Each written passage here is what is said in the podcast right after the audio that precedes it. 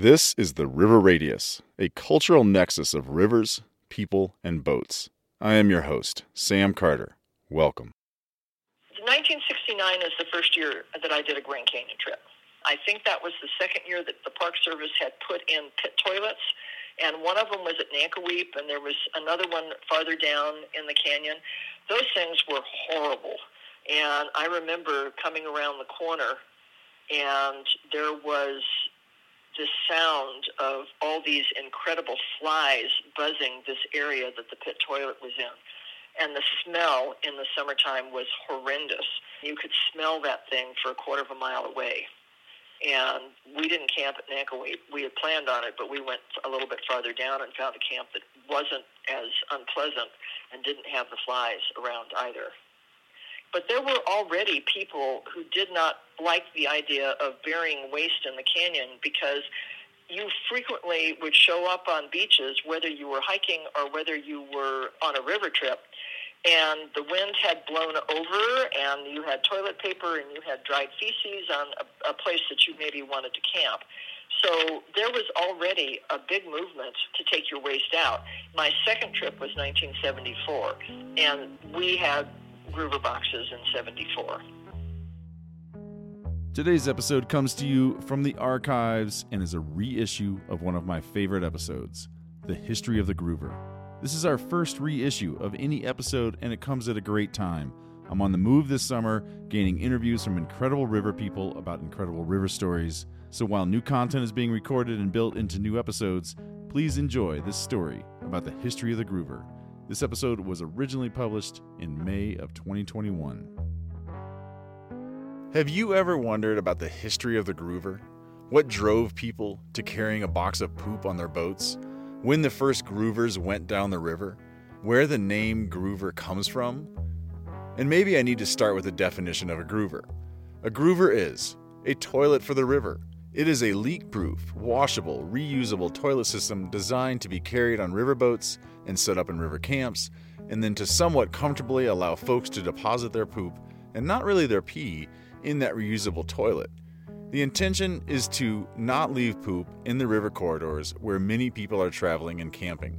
I sort of wondered about the history of the groover. As I dug in on the research, the depths of the history kept growing and growing. Lots of people didn't know much, and some people knew just enough to direct me to the exact right experts on the topic. And those experts were full of the firsthand experience of conducting the original river studies to understand why groovers were needed, experience with the various pre groover options, and also the experience of creating the groover system. I still remember the first time I used a groover. I was 15 years old, and my dad and I were traveling for a few weeks under that perfect blue sky of Idaho and Montana, and we were on some perfect river with Roe, the commercial outfitter. I don't know if it was morning or evening, but I had to groove, and I didn't know what that meant yet. The guides had done that thing where they give the customers the how to use it tour of the groover. This first groover experience for me was located at the downstream end of a river island. The perch was about 20 feet above the confluence of the channels around this island, was situated in the trees, had a great view of the river, and was perfectly private. There were even comic books to read. Little did I know that day that on this day, I would host an episode about the history of that contraption. This tour of the Groover's history begins in the Grand Canyon. A man named Jeff Ingram was there at the beginning. He wrote a book called Hijacking a River that covers many modern historical topics about the Grand to include the evolution of the waste carryout system. We start with Jeff Ingram telling us about his book. It's called Hijacking a River, a political history of the Colorado River in the Grand Canyon. And the centerpiece of it is a detailed history of the uh, debates and political struggles uh, and activities to do with creating a river management plan in the late 1960s and 1970s. The plan, which has been maintained, although there was a big revision 20 years ago, to govern river traffic what is really just in Grand Canyon National Park. When I first got in touch with you, I told you that I was working on a history of the Groover episode for this podcast. I'll be honest, you, you weren't the person I thought I'd meet. I didn't I didn't really recognize that there was such a deep history of meetings, of civic action, of of government groups. So I've been very surprised, and I guess maybe not surprised after I dig into it, but initially very surprised at, at the layers that were involved.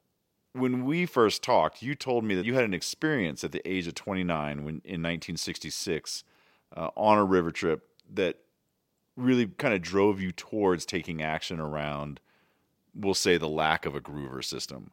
Can you tell me about that river, what river that was, and what was that experience? That was my first trip through the Grand Canyon from Lee's Ferry down to Grand Wash Cliffs. Um, we were fortunate in that the trip was run by somebody who had the wooden dories, if you're familiar with those. We spent 19 days on the river. In 1966, a total of 1,100 people went through the river to give you a sense of comparison, in 1972, that is six years later, 16,000 went down the river. So I was introduced to the Grand Canyon through the river on what should have been a pretty uncrowded, pristine experience.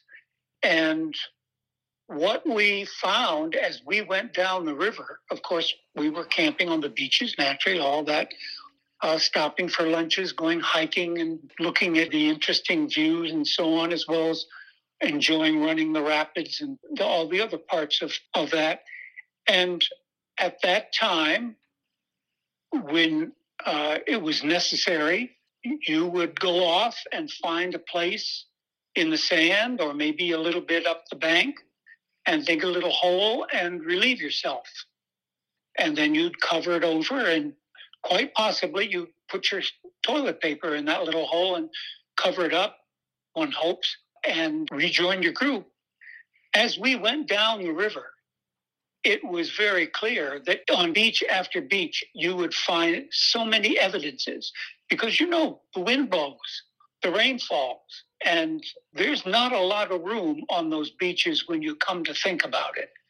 Uh, there's even less today just because of the action of the silt not being replaced. Each person you hear on the show today, and a few others I talked with about the pre groover method of pooping in the river canyons, expressed a similar story of using shovels to dig cat holes for getting rid of poop and toilet paper.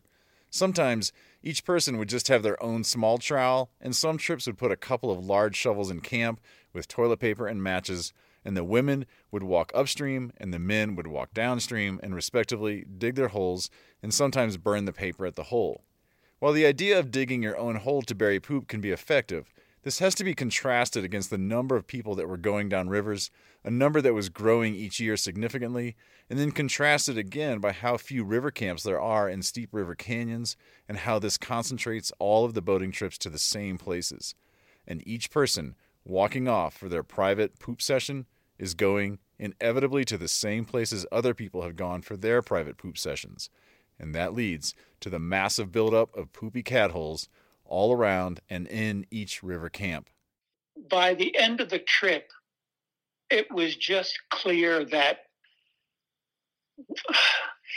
I don't want to say the experience was degraded. You can't, you know, if you're going down through the Grand Canyon, you are in possession of a magnificent experience. And to say that therefore you're, it would be spoiled because of the way people disposed of their excrement would, would not be true. But it was something that was carried with us. I should say that that is just that's an indicator because people would also burn garbage and leave it they would have fires with charcoal and um, were leaving charcoal and the ashes and just leave them. They would take wood off the beaches and use them for those fires. So there was all kind of activities that were going on, and it's that degradation of that river shore environment that struck me uh, so fiercely uh, in that trip. The mess of cat holes in the Grand Canyon started to gain the attention of federal land management officials who might have an impact on the poop scene. Stuart Udall had served as a federal House of Representatives member for the state of Arizona, and then as Secretary of the Interior for eight years under Presidents Kennedy and Johnson. Stuart Udall was involved in many successful federal efforts to protect water and land. This included and is not limited to helping to develop the Wild and Scenic Rivers Act, the Wilderness Act, laws supporting clean air and water, and setting aside land for parks and refuges and advocating for solar energy. In 1967, while Udall was Secretary of the Interior, he went down the Colorado River in the Grand Canyon. In 1967, a year later, the Secretary of the Interior, Stuart Udall, took a trip with his family. He wrote an article about it and he said it was a wonderful trip and all of that, just what you expect. But we found out in by when I was doing my research in the Park Service records, we found out that he issued a informal order to clean up this quote unquote foul canyon. And it was exactly this kind of thing, and it's what precipitated the Park Service taking the actions that it did. He got back and he said to his assistant, You know, I had a great trip, but that is that canyon is one foul place. I want it cleaned up. And once a secretary of the interior says that, then it twitches on down the line and you don't have to write things down. Obviously, somebody did because I got to read this later on. But it's, it's nice to know that my impressions were verified a year later by a person with power, and he acted on it. Today's sponsor is, in my opinion, the manufacturer of the best groover you can acquire. Selway Fabrication is home of the Riverbank Groover. The Riverbank Groover is the groover I carry on my boat and the groover I make deposits into. For many years, my best boating friend always carried the Riverbank Groover on our trips, and it is simply the nicest groover. And nice and comfortable really matter when you are carrying around a box of poop. It has plenty of room for a comfortable sit down session and a big tank for the deposits the tank is protected by an outer container, and the seat is built right into that outer container, which just simplifies so many things. And this Groover is 100% made in Boise, Idaho. For the next 30 days, Selway Fabrication is offering a 10% discount on their Groovers. Use the promo code River Radius, that is one word, River Radius, for 10% off on their products. This is good until August 18 of 2023, that is this summer. That's right, this is a re upped promo code from Selway Fabrication for this reissue of the History of the Groover. Go to www.selwayfab.com, use the promo code RiverRadius for 10% off the best groover you can sit on. Today's episode is sponsored by a new sponsor with the River Radius and a newer company in the river world, Wholesum. Wholesum helps you pack food for your river trips. You start by framing your trip with the number of people the dates of the trip, and the dietary needs. You can bring your own recipes or you can use one of the 1,000 plus river recipes from the best river outfitters. Wholesum instantaneously creates menus, shopping lists, and cooking instructions for you. This is done using their website and a phone app that makes shopping fast and organized. You can use a monthly or an annual subscription to serve one trip or several trips. This is an excellent tool for river outfitters and can be tailored for the individual. Wholesum provides videos guiding you through the process of how to use their platform. River Radius listeners can join at 20% off. Use the promo code River Radius, all one word, that is River Radius, and use the web link in our show notes to get right to Wholesum. So, 1966, you take your trip, and you're telling me also that you found in your research that in 1967, the Secretary of Interior, there's this informal order, this this conversation happening within the Interior Department around the foul nature of the canyon based on his own personal experience down there. Then in 1968, you also told me that you attended a meeting that you believe set the agenda for the movement away from leaving poop in the river corridors. Where did this meeting happen? Who was there? Why was it happening? And then the more the greater details of what was discussed and what was the outcome.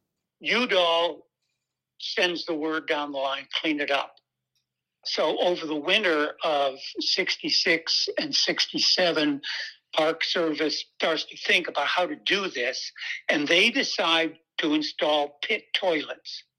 And basically, what we're talking about is you dig a big hole and you put a privy, uh, a seat over it, and you f- figure out some kind of enclosure, wooden enclosure or what. And that was going to be the Park Service solution. That was what they were working on in 1967 and uh, planning to install it when we found out about it. Now, when I say we, at that time I was working as the Southwest representative for the Sierra Club and working on what the Park Service called their master plan for managing the Grand Canyon National Park. That master plan would include provisions for how to take care of, of things in the river.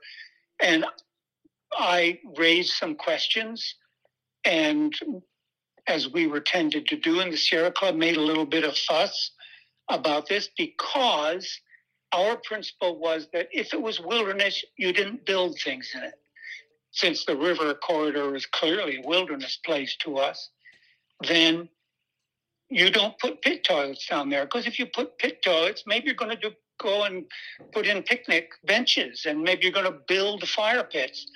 And after a while, you've got more and more stuff in there. And that's the kind of thing, if you're sensitive to wilderness values, you don't want a managing agency to do. So we were stirring things up and what happened as a result of that is there was an organization recently founded then called the Western River Guides Association, the WRGA.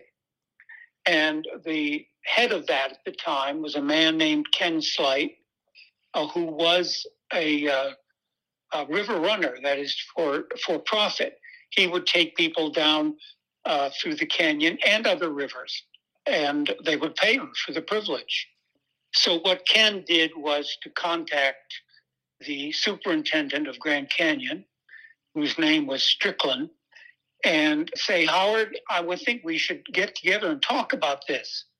So in June of 1968, uh, Stricklin had Ken and me to his office in the park, and we discussed this issue along with other things that had to do with the management. And it was very clear at that point that there were three separate points of view. The first one, as I've said, the Park Service was saying, hey, we're going to put in pit toilets. In other words, we're going to construct our way to a solution. The position of Ken and I guess the WRGA was he didn't think the pit toilets were a good idea we know how to run the river and we can take care of it. So let us deal with this. We'll do things and we'll behave well and we'll take care of it and it won't get so bad. Our members will talk it over. And then there was us. My contribution was if you go into a wilderness, you carry out what you carry in. So, as far as human excrement is concerned, Take it out. Don't leave it behind. Laughter. That's their only possible response was that they couldn't they couldn't see it as anything other than a joke. The result of that meeting was basically the Park Service went ahead and installed its pit toilets. At the top of this episode, Helen Howard spoke about the pit toilets at Nankoweap and the flies and the smells. Here, she introduces herself and tells us more about her experiences with the pit toilets in the late 1960s. I'm Helen Howard. I own a company called Desert River Kayak, Canoe, and Float Tube, and we provide canoe and kayak rentals all along the lower Colorado River from the Hoover Dam down to the Morelos Dam at the Mexican border.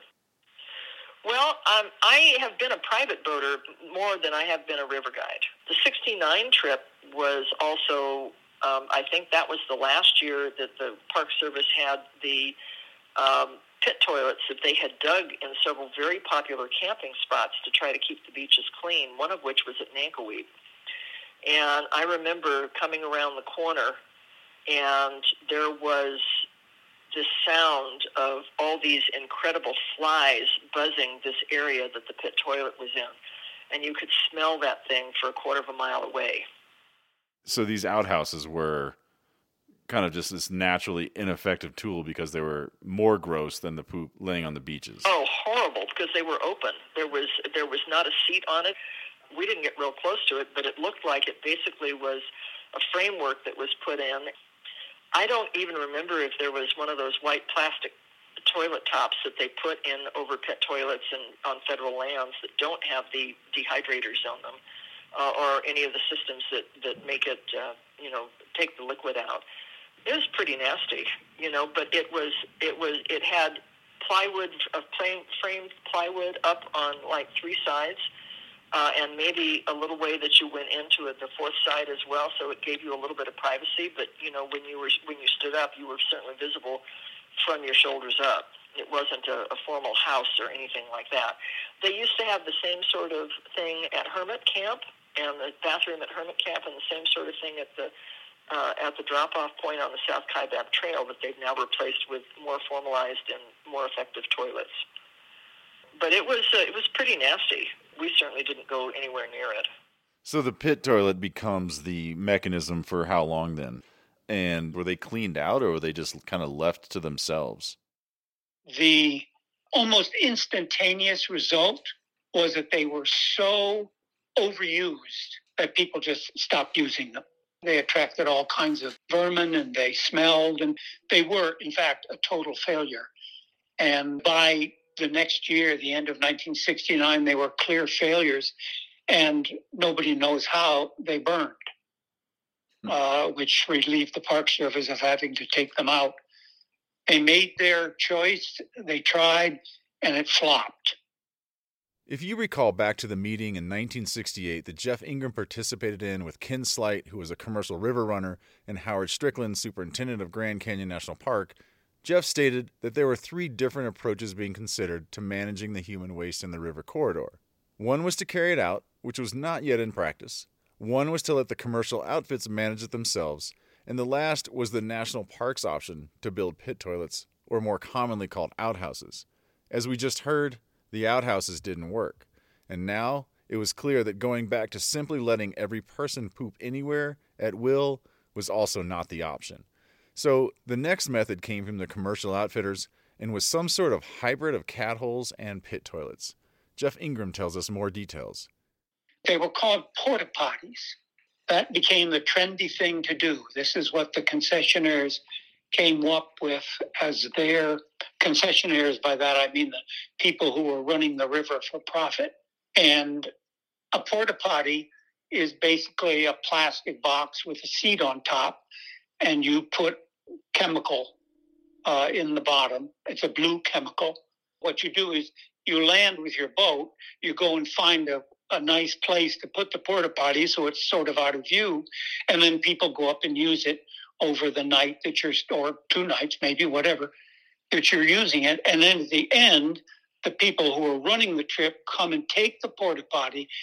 They dig a hole, a bigger hole, on the beach, and they dump the liquid and the excrement into the hole and cover it up eventually you were being left with blue blotches.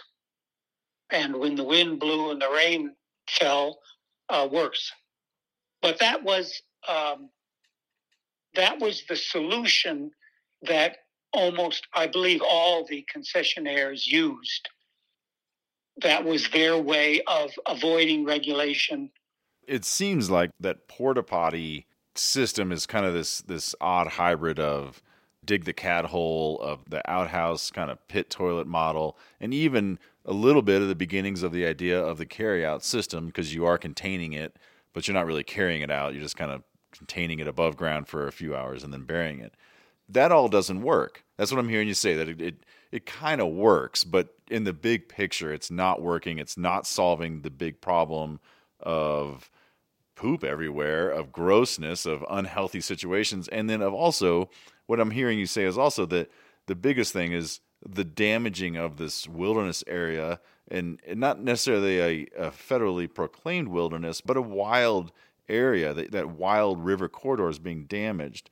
And the solutions aren't, they're not yet meeting the end of truly protecting that corridor. So what comes next in the chronology of this of this movement away from leaving your poop and the movement towards carrying your poop out? I mentioned the numbers of people, a thousand to sixteen thousand in five or six years, and that was the trigger for a shift in the government's attention. This interested a person who, who ran trips on his own and who had run a trip with Barry Goldwater, who was then the senator from Arizona, a power in the Republican Party. It, the Republicans were, you know, this is the Nixon administration. He began talking to his friend Barry, as he said, got him excited. And in a couple of meetings and whatever else he had to do to get notice, Goldwater essentially said point blank to the faces of the Park Service officials these increases, you can't keep this up. This is going to ruin the river. You've got to figure out some way to control the numbers. And besides that, and then he just mentioned the whole business about the environment of the river being degraded. So he said, figure out how to manage this river better. Well, if you are a bureaucrat and you're at a meeting, this meeting actually took place, this one I'm talking about, in 1972 in Goldwater's home. And there was the regional director for the Park Service as well as the superintendent and uh, some others. They were face to face with a senator who could cause them a lot of trouble if they didn't hop to it. And they did. The result was that a stop, a hold was put on the increase in the numbers. They didn't increase throughout the 1970s. And because of some other goings on that were when the politics got a little more mixed up, the Park Service was ordered and was given the money to do a thoroughgoing research program on the river corridor to find out what it was like, what was happening, the goods and the bads, and to make recommendations for that matter. And that research program, I, I think it was a must have been a model of its kind. Um, it was so thorough, and they had such good people doing it. And by that I mean competent, respected people in their professions, and it covered so many areas of, of the river shore it just was a tremendous body of knowledge. When they do the research, they have their own boats. So they launch the boats, they go down, they stop, they do things down the river. So they're actually on the river. They're experiencing what it's like and how to handle it. And of course, in this, they were asking questions like, what are the conditions of the beaches? And since the, re- the research uh, took place over three seasons, they were gathering research uh, in real time and about how things were changing, how people were using the river, how people were behaving when they were down in the river. Uh, and this was all more or less unknown, so it was real important information. And somewhere, somehow, they came up with the solution. And I give full credit to the field chief of this research project, a biologist named Steve Carothers. I believe it was his idea. In my book, when I write about it, I say he and his team had worked out a simple solution. Jeff Ingram just introduced Steve Carothers as the person leading the Grand Canyon research and as the person that he gives full credit to for developing the first groover system that is at a basic level still in use today. My name is Steven Carothers. I'm a, a senior scientist with the SWCA Environmental Consultants. A handful of river history experts recommended that I contact Steve Carothers. They said this was the guy who developed the modern groover. Even as I write this and say this, I chuckle that there is a person known for being the inventor of the groover, and also that I want to know more about this. Pooping is one of the things we don't generally talk about, and I'm, I'm impressed that you're interested. And uh, I don't know what your background is, Sam, but I, I think that I appreciate you taking into this. So, yeah, seriously good comment.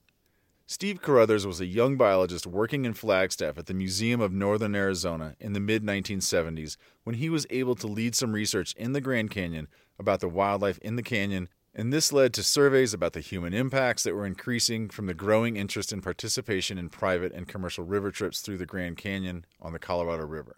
The first contract we had from the Park Service It was in 1972, and it was to do a complete literature survey of what was known about the wildlife in the Grand Canyon. But in the process of just looking at the at the e- ecological system, it became very obvious that the human impacts on campable beaches were were beginning to accumulate in a very bad way.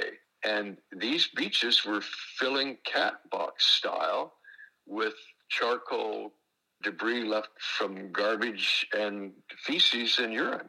And I think the cat box analogy is really close. They were becoming cat boxes that dearly needed to be dumped. And there was no place to dump them, and there was no more flood that would clean those beaches. So, what are we going to do now? And that led to a lot of investigation into just what kind of contamination were we talking about. I remember taking folks from the health department down on the river to sample what kind of fecal coliform concentrations there were on several beaches, and it was off the charts. That led us to start pondering what could we do to get that feces out of there. So we started experimenting with how, how could we do this, and I, how can we get it out? And and uh, the Downriver Magazine article that I published in 1977 pretty much laid out the results of a of about a year and a half of study that we had on trying to figure out what's the best way to carry it out. Not only was Steve and his team experimenting with different methods to carry out the human waste, commercial river companies were also experimenting with different methods before the final Groover model was developed. I think it is important to remind us all that these were simply camping trips on the river. People were trying to get away from the urban life to enjoy the massive wild beauty of the rivers, and now they had to deal with their waste in a new way, and it was hard to find the best, safest method. These were expert river runners, but not experts in human sanitation disposal. The river company Canyoneers, started by Gaylord Staveley, run today by Cam Staveley, his son, had a, I won't call it a rudimentary system, but they had big tanks on the back of their boats that they would dump their porta potty into. If you can imagine, the porta potties in those days were like just small containerized toilet seats with a big container below them, and there would be a drain on the back of it that you could drain into the tanks. So the boatmen, the same guys that are cooking your food every day, would be just before you'd get on the boats, there'd be last call porta potty and the boatmen would go out there and, and they would deal with the feces and then they would bring it back to the boats uh, everybody's on the boat ready to ready to head down river and there's this big show of dumping that night's feces into the tanks on the back of the boat. I didn't like that system. I didn't like the idea that the same guys that are cooking your food are going to be having to deal with the porta potty contents a, a couple of times a day Wholesum is today's sponsor, and Wholesum helps you pack food for your river trips. I really enjoy having rad meals down by the river while traveling through river canyons, but I do not enjoy figuring out the meals before the trip. I get overwhelmed pretty quick with the recipes, the ingredients, the shopping, the not over shopping. Using Wholesum, you set the number of people, the dates of your trip, and the dietary needs. You can bring your own recipes, or you use one of the 1,000 plus river recipes from the best outfitters. Wholesum instantaneously creates menus, shopping lists, and cooking instructions for you. This is done using their website and a phone app that makes shopping fast and organized. River Radius listeners can join at 20% off.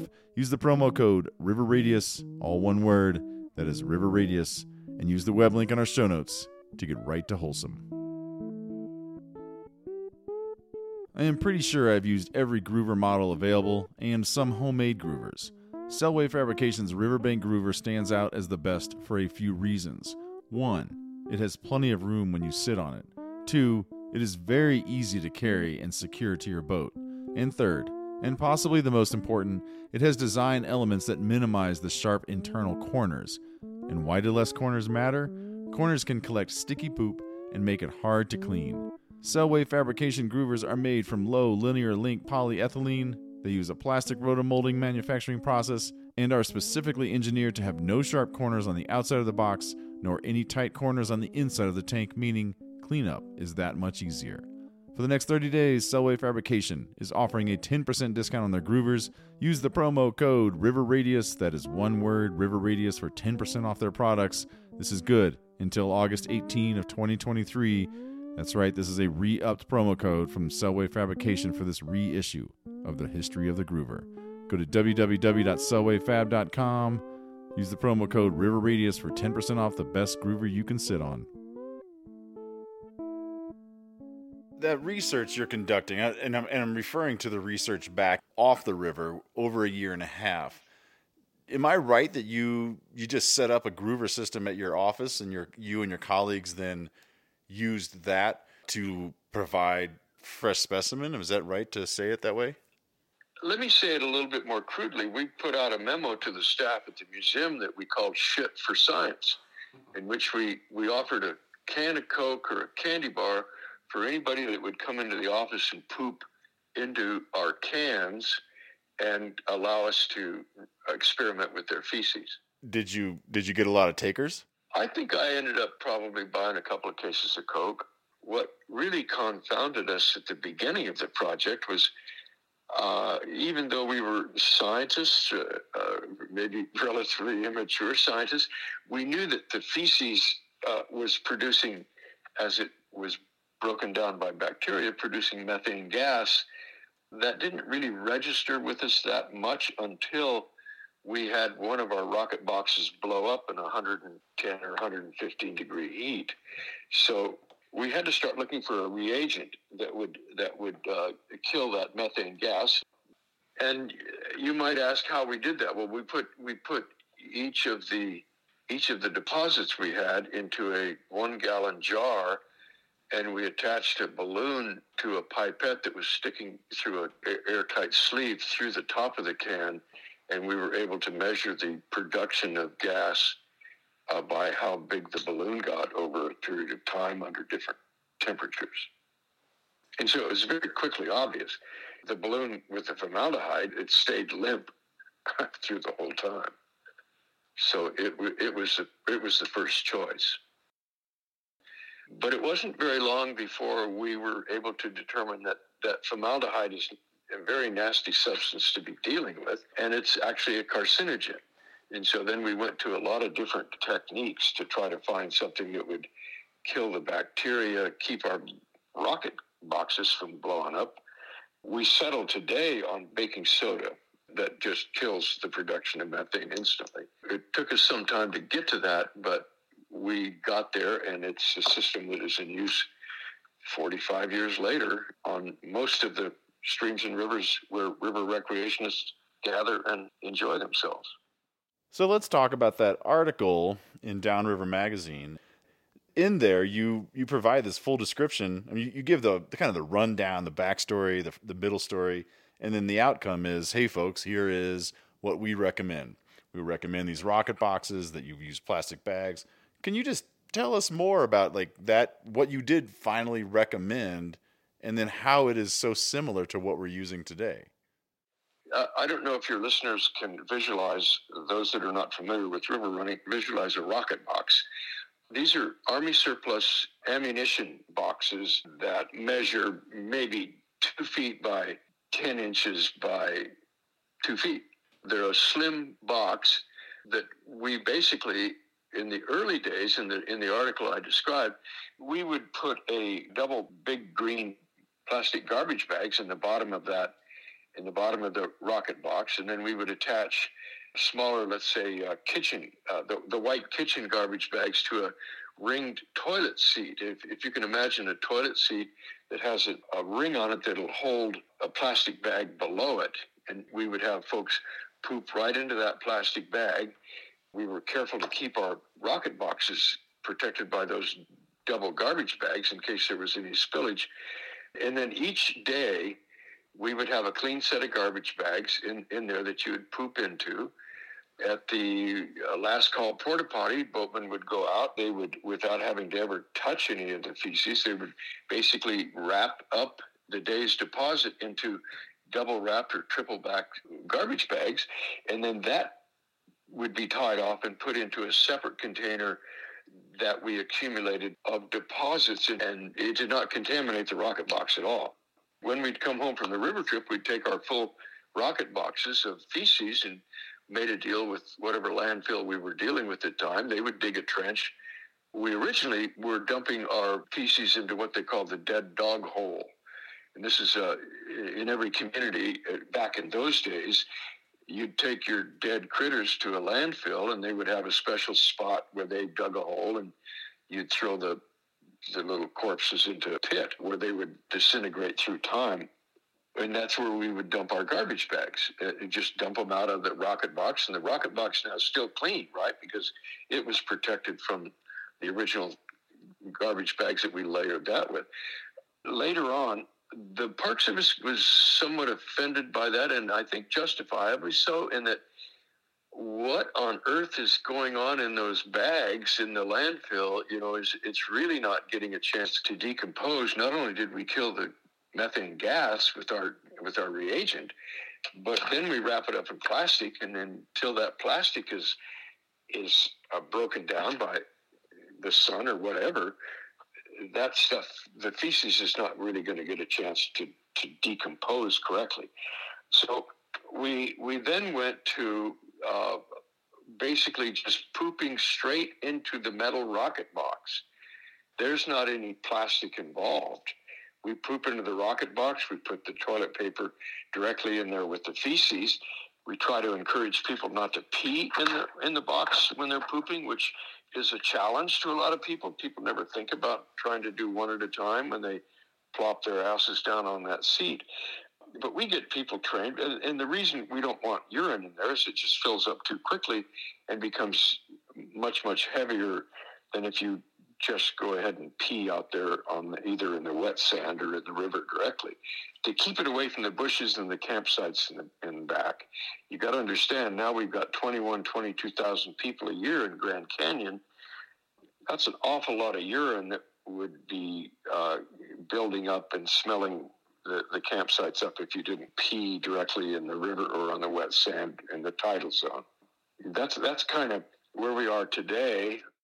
And so that study then is also the the impetus for peeing in the river, the you know the idea of not peeing on land, peeing in the river, and then also the fire pan kind of reduce the the impact of the fire rings and the charcoal and the and even the burning of trash in the fire pits.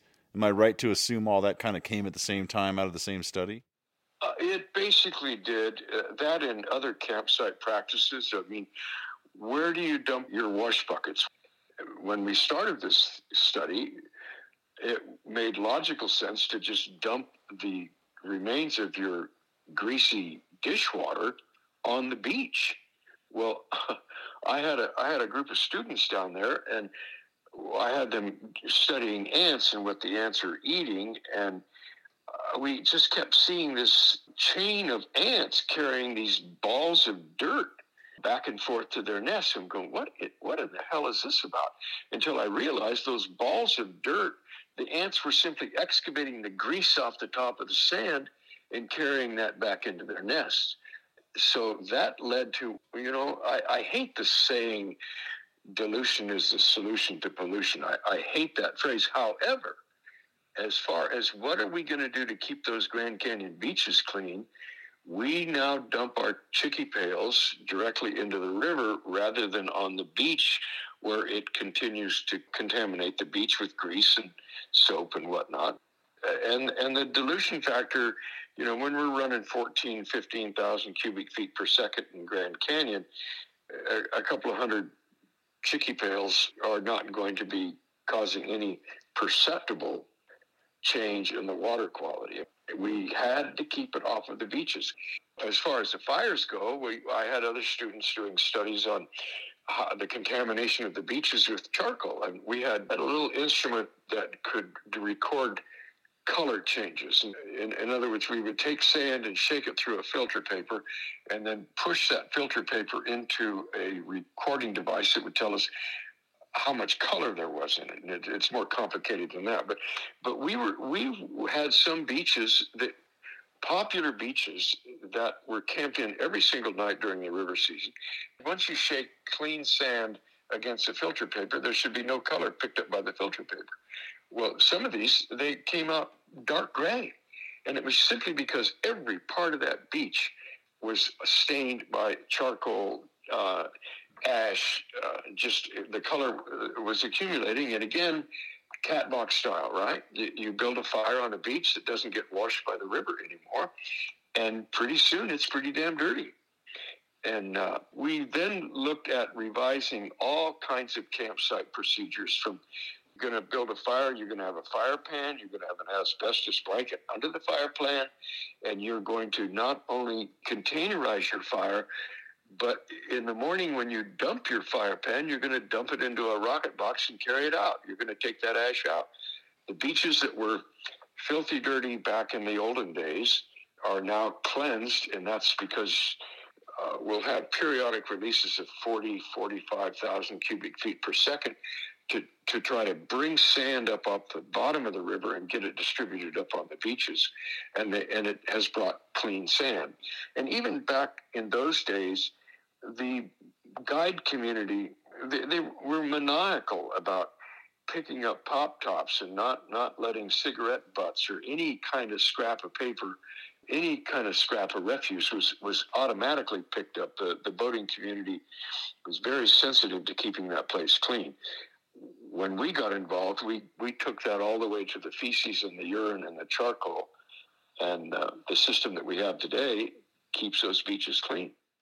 So, what I'm gathering from all of these conversations that I'm having is that the Groover is born from the Grand Canyon.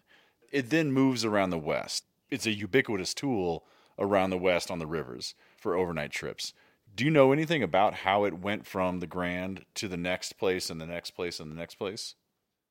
Well, I do, and that is that most of our guide community guide on other rivers, the Green, the, the Upper Colorado, the Westwater. It made boatmen's lives much, much more simple and pleasant to put the poop in a can and not have to lay down your head at night on a sandy beach and smell urine all night.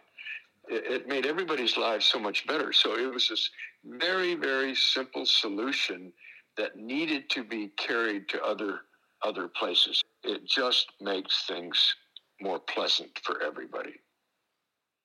The Groover is born in the Grand Canyon, a place that is still massively popular with both commercial and private boaters.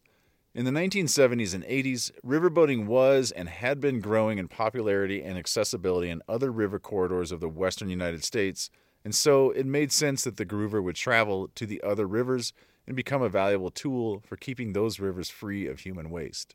As I continued looking for the conduits of the Groover history, I was directed towards LuVerne Grussing, a longtime Salmon River ranger in Idaho and another significant supporter of the spread of the Groover. My name is LuVerne Grussing. I live on the Clearwater River in Idaho. I am currently happily retired. I spent my entire career actually working on the lower 112 miles of the Salmon River here in Idaho. I worked as an outdoor recreation planner for the Bureau of Land Management out of Cottonwood. And I spent a very happy 30 years spending most of my time on the Salmon River. So the, the Groover is developed in the Grand. What do you understand about how that system of the, the carryout system was then disseminated around the rest of the West as a tool to protect river corridors? When I started with the BLM on the Salmon River, we would do river patrols on a fairly regular basis. The three things that we had to do while floating on the Salmon River in those days was pick up tires, pick up human waste that we found, uh, which it was not terribly extensive, but every beach that was used had human waste problems. And then clean up fire rings, which is ubiquitous and, and still still is to a certain extent. Uh, we had several outfitters that ran the, the Grand Canyon, specifically Grand Canyon Dories, as it was called at the time, and Holiday River Expedition. And a guy named Frog Stewart started up a holiday branch on the Salmon River in Idaho. And talking with those guys is when we realized that there were better ways of dealing with human waste than we were doing. when we came to the idea of, of, trying to get people to carry out after talking with the Grand Canyon outfitters and, and doing some research, there, there was no way we could put in pit toilets, even if we wanted to. It's too isolated. There's not enough space in the steep canyons. We came up with the idea that we wanted to start a carryout program here, and we got our ideas from those Grand Canyon outfitters as to how to proceed as far as equipment went, but not much else. We also had their support, which was very helpful. We started the carryout programs in 1982, I think, is when we really started getting going on that, on the human waste thing. And we tried to do it on a voluntary basis because we, the BLM at the time really had no law enforcement capabilities whatsoever. And essentially were anti-regulation of any kind anyway. Everything that we did down there, we had to do through basically education and public relations. We purchased uh, a huge number of plastic buckets from a local McDonald's with lids, and we converted those into carryout toilets. And we would put together a, a bucket with a lid. We made a whole bunch of toilet seats and we included that along with plastic bags and some odor reducer in each toilet that we would then give out to people at launch sites or as we encountered them on the river. The reaction at first was pretty negative amongst the non commercial users. It was not negative so much as disbelief. We got the uh, message more than once that, yeah, when you guys start putting diapers on the cows that graze along the river in the wintertime, then we'll start carrying out our waste.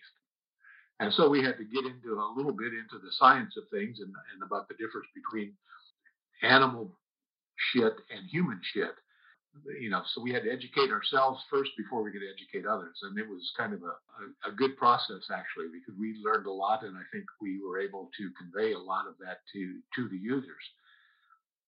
And eventually we got to the point where compliance with people on the river with our recommended carryout was in the neighborhood of 80%, which is, um, we thought was quite remarkable. So that's kind of how we got it started here.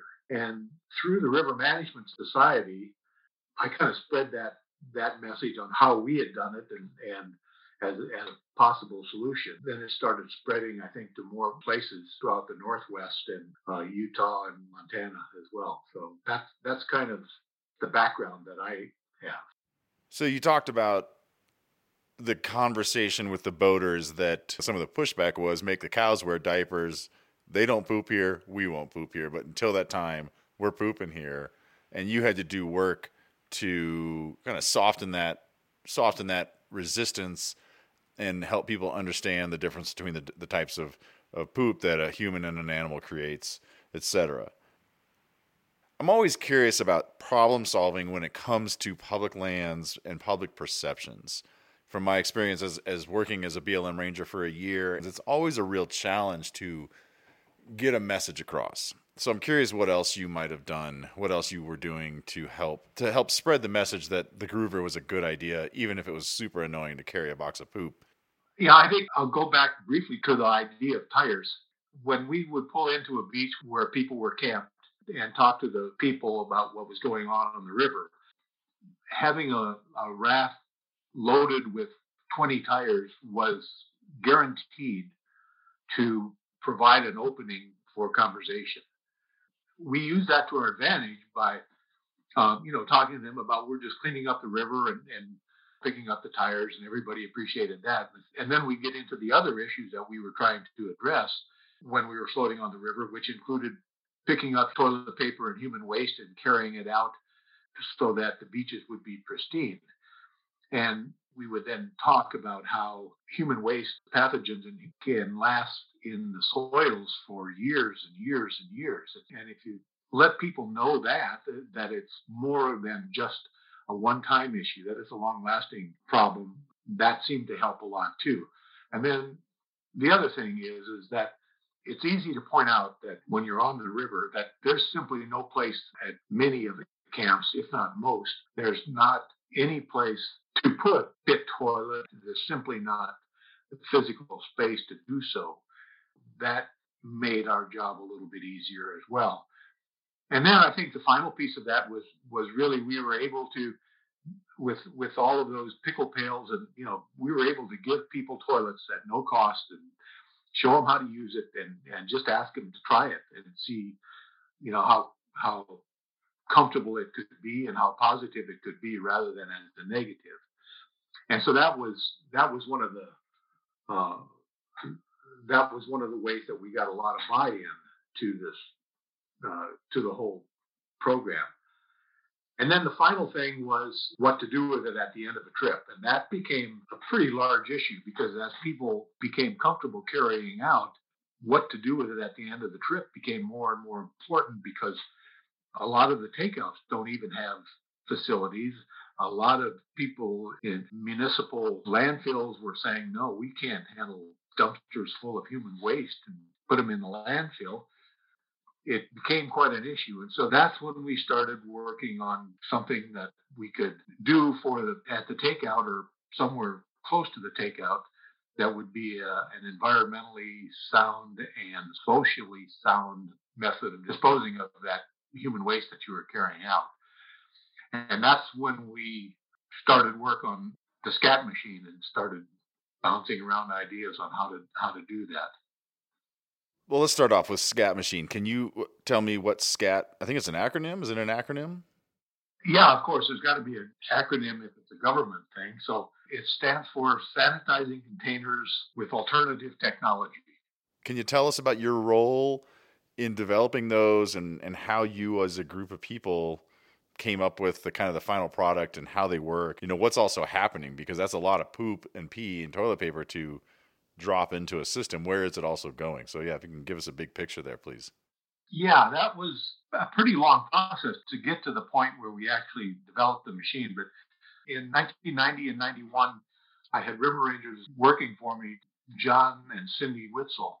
One of the things that we discussed frequently while on river patrols, trying to figure out what we could do with this this whole human waste disposal issue.